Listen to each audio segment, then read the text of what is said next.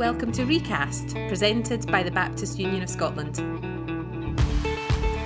Each episode will look at a key issue of mission or discipleship for church leaders in Scotland. We will be bringing you key voices, practical insights, and unique stories, all focused on the church in Scotland. Welcome, everybody, to Recast. Um, I'm Lisa Holmes. I'm just being trusted to do this on my own today because Glenn is away on holidays. And uh, so we're going to do something a bit different. We're going to have some mini podcasts uh, interviewing some interesting people and some of the things that they are doing around the nation. Um, and we hope that you'll enjoy these short podcasts over the next few weeks. So, today we have with us Rachel Conway Dole, and uh, it's really lovely to have you joining us again, Rachel. Some of you people will remember you from uh, Canopy this summer up at Dunblane High School. Rachel, tell us where you are and uh, what you're up to at the moment. Great, thanks, uh, Lisa. Uh, yeah, so um, I work with BMS World Mission. I'm based down in Leeds at the moment. Uh, and my job is uh, my job title is the overseas team leader for relief. So that means I look after uh, and oversee all of BMS World Mission's uh, disaster relief work, any recovery work we do, and working with our partners uh, when they're facing times of crisis. So at the moment, I'm working very much with the European Baptist Federation, EBF, uh, supporting them in their response to the Ukraine war across the region.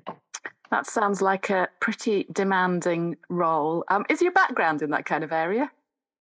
Uh, so I've I've grown up with BMS really. Um, so I studied geography and international development at university, and um, my passion has really grown through the years uh, for um, supporting helping Baptists talk to each other. We're not very good at that sort of thing often, yeah. um, but recognizing that actually as a church and as a family of churches, we've got so much that we can offer to each other and support each other uh, in in these sort of times of crisis. And um, my passion for uh, mission and overseas work and supporting different communities around the world really came from um, when I was very young, actually, and I had mm-hmm. a, um, my school was uh, connected with a school in South Africa, and I was part of the Pen Pal group and uh, that sort of thing, and that really expanded my uh, horizons, really, and um, just opened, you know, opened my eyes to the world around us.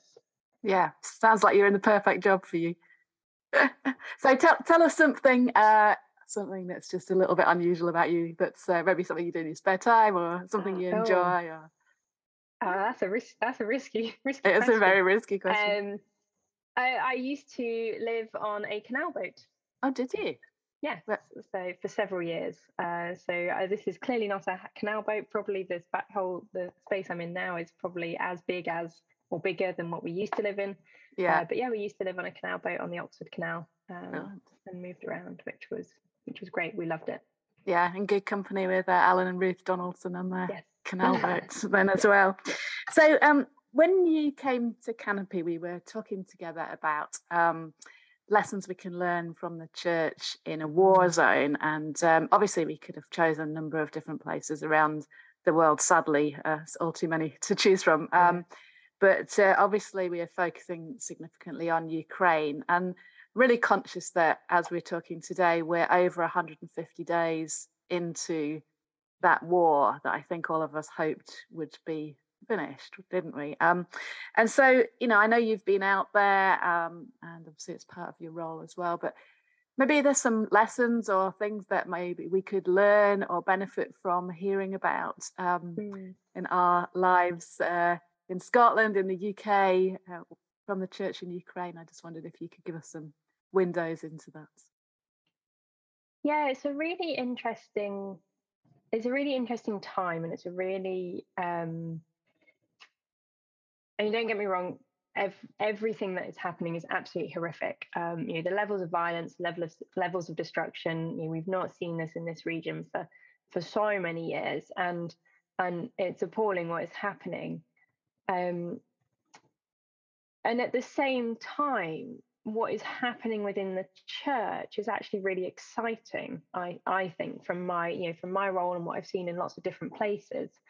Um in the midst of uh, all this violence, of all the stress and trauma, um, the church is really stepping up across the region to be a real light and a real witness uh, to God's love, really, um, which is you know just the thing that's needed at this time, just some semblance of hope and love and in the world and community. And I think I think when we come out of this, um, whenever that will be, and hopefully it will be soon, I think there'll mm-hmm. be um, you know we've heard of lots of incredible stories already of uh, of people doing amazing things but i think there'll be even more stories mm. of, of, things that will be happening um, and that's quite exciting but i think uh, the thing that i took away I, you know i had the privilege of uh, traveling to poland um, to see some of the refugee centers there and then i went on into lviv as well mm. um, in ukraine to kind of meet with some of the baptist union team there and see some of the work they were doing um, and that was back in uh, April, so you know a little while ago now. Um, and later this summer, I'll be going to Moldova and Romania to meet with uh-huh. some of the churches there. Uh, so it'll be interesting to see some of the differences. But whilst I was in, uh, when I came back from Lviv, actually in Ukraine, lots of people were kind of saying, "Oh, you know." It must have been a really, really stressful, really terrible time. You know, how was it like? You must have seen some terrible things. And um, I had to kind of I've had to explain to quite a lot of people that a a Ukraine's actually quite a big country. Um, yeah, it does take quite a long time to get from one place to another, and that's not to say Lviv has not had you know not been impacted, and it has had uh, strikes on it, and there has been you know uh, some terrible uh, terrible incidents that's happened. Uh, but it's by no means the front line. So I'm not some kind of hero driving to the front line of the war.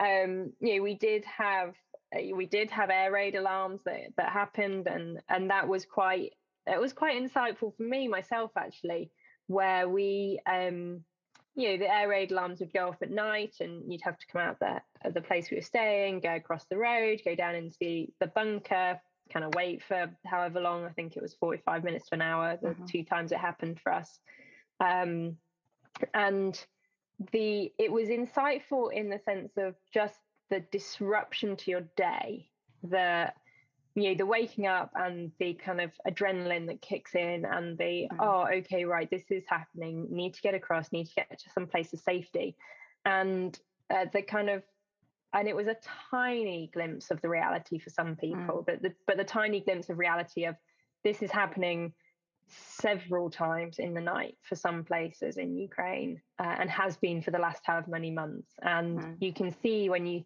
start to put that into perspective and into other people into people's lives that uh, that this is happening to that is exhausting it's mm. terrifying. Um, you can see why some people have just stayed in bunkers for weeks on end um, because it's just not um, you know not safe. And and the reality was that Lviv didn't get hit those nights. It was um it was elsewhere that got hit. So we were we were very safe. Um uh, but just that anticipation and the ongoing trauma and the kind of the stresses of of life um uh, and uh, was were quite insightful i think and just gave a different outlook on kind of what lots of what everyone is facing across the country mm and I think in you know in Lviv we were talking to the the the union and the team there, and uh, and there's some incredible people. There's some really faithful leaders, some really incredible leaders that are really wise as well. You know, bef- even before um, the invade, the escalation of the invasion, because you know this has been happening since 2014. In reality, I think we often forget about that. Um, they were they've been supporting churches in the east of the country that have already been affected by this conflict uh, to mm-hmm. provide uh, emergency items and support uh, and before before the escalation in february they had been starting to talk as a leadership team about what happens if this gets worse what do we do yeah. so they'd already been starting to, to talk to churches across mm-hmm. the country to say you might want to start thinking about this. You might want to start stockpiling some stuff. And I think mm. that was quite interesting because I think often um, we're in churches, certainly in the UK, we can often be a bit. Um, we can often be a bit scared of the of the unknown or the kind of anticipating things and going, oh, this seems like it could be quite complicated or quite scary. But actually, yeah. the reality is the fact that they prepared and the fact that they went, this might happen, mm-hmm. meant that the churches in Ukraine have been at the forefront of the humanitarian response, really. I was talking to some other charities, some big, uh, some you know, big international charities a few weeks ago, and uh, it was a couple of months actually, and they were talking about you know they were going in to start setting up some of their offices and start their HR processes and recruit some people. And this was in May. This was in yeah. you know, May, and they hadn't hadn't started that yet. And I was thinking, oh, that's you know that's great for you. That's really good. But I was, but we've actually been operational since uh, you know since before the 24th of February, um, and that was quite poignant for me because I think it really highlighted the fact that as churches around the world, mm-hmm. we're really well placed as a community, as a global community, to respond to things that are happening.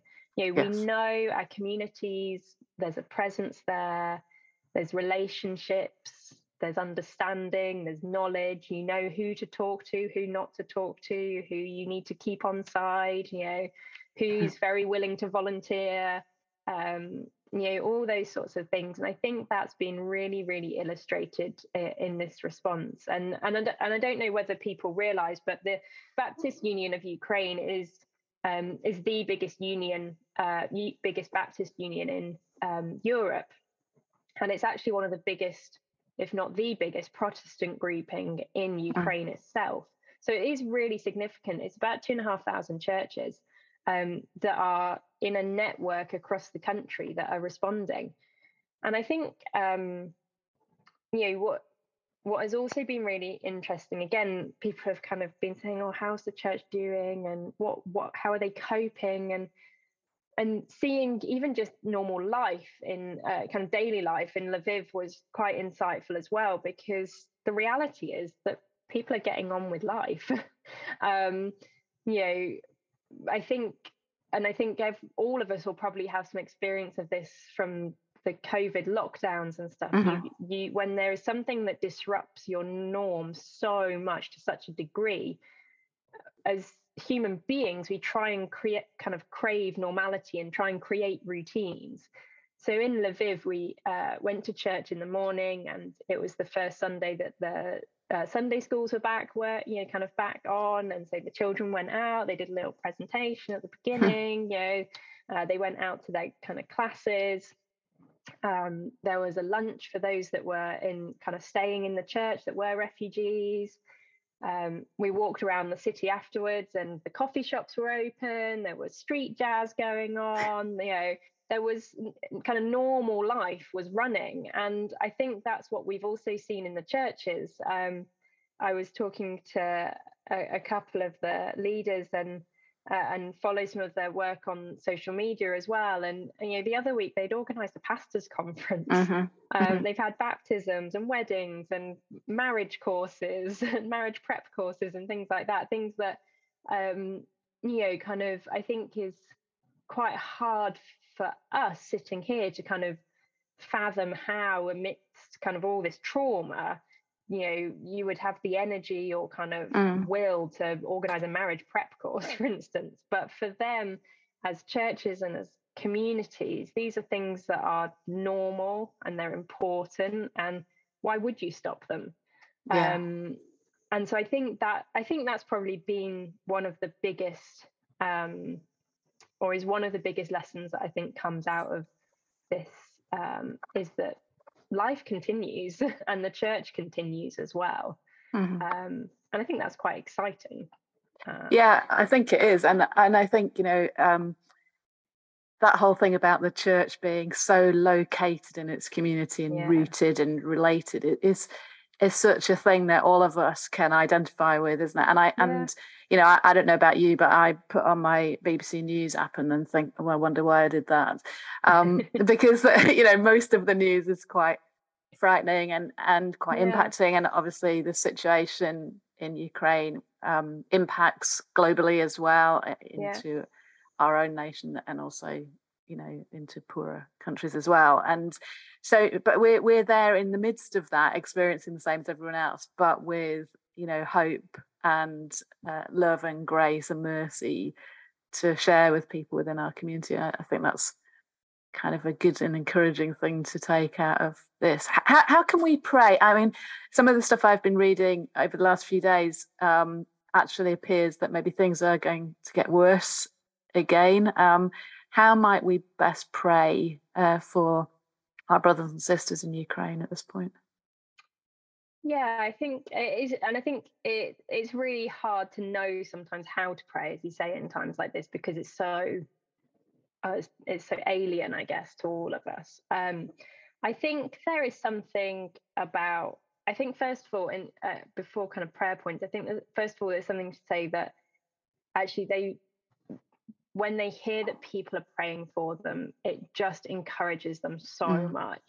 Um, and if you ask them kind of what they need, kind of you know, uh, as well as we'd love some more money to be able to kind of provide more support, actually the biggest request is prayer because they mm. know they can only do this with God's support.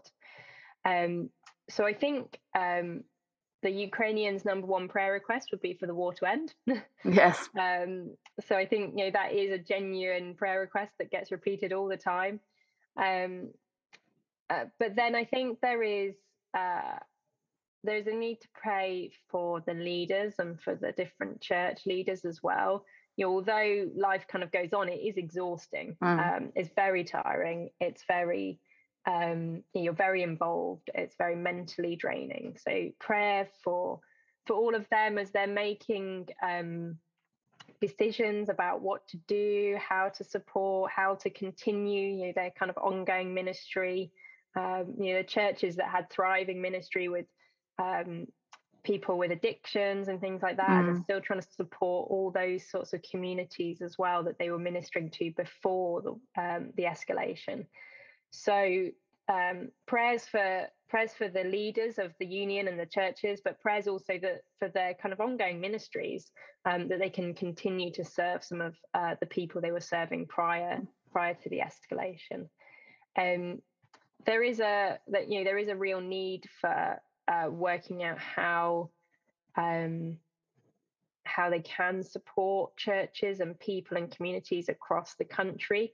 Mm. Um, you know resources such as money however you know the fundraising efforts across europe have been absolutely phenomenal and the generosity of churches has been incredible um, uh, the reality is i think you know however much money churches raised it would still would not be enough sure. um, just because of the extent of the devastation so i think for wisdom for churches about how they can use the resources they have in mm-hmm. um, ways in the best ways, in creative ways, in innovative ways, in ways that are still going to support uh, the people that are most in need. Um, yeah. So I think those would be some of the the top prayer requests as well. That's really helpful, Rachel.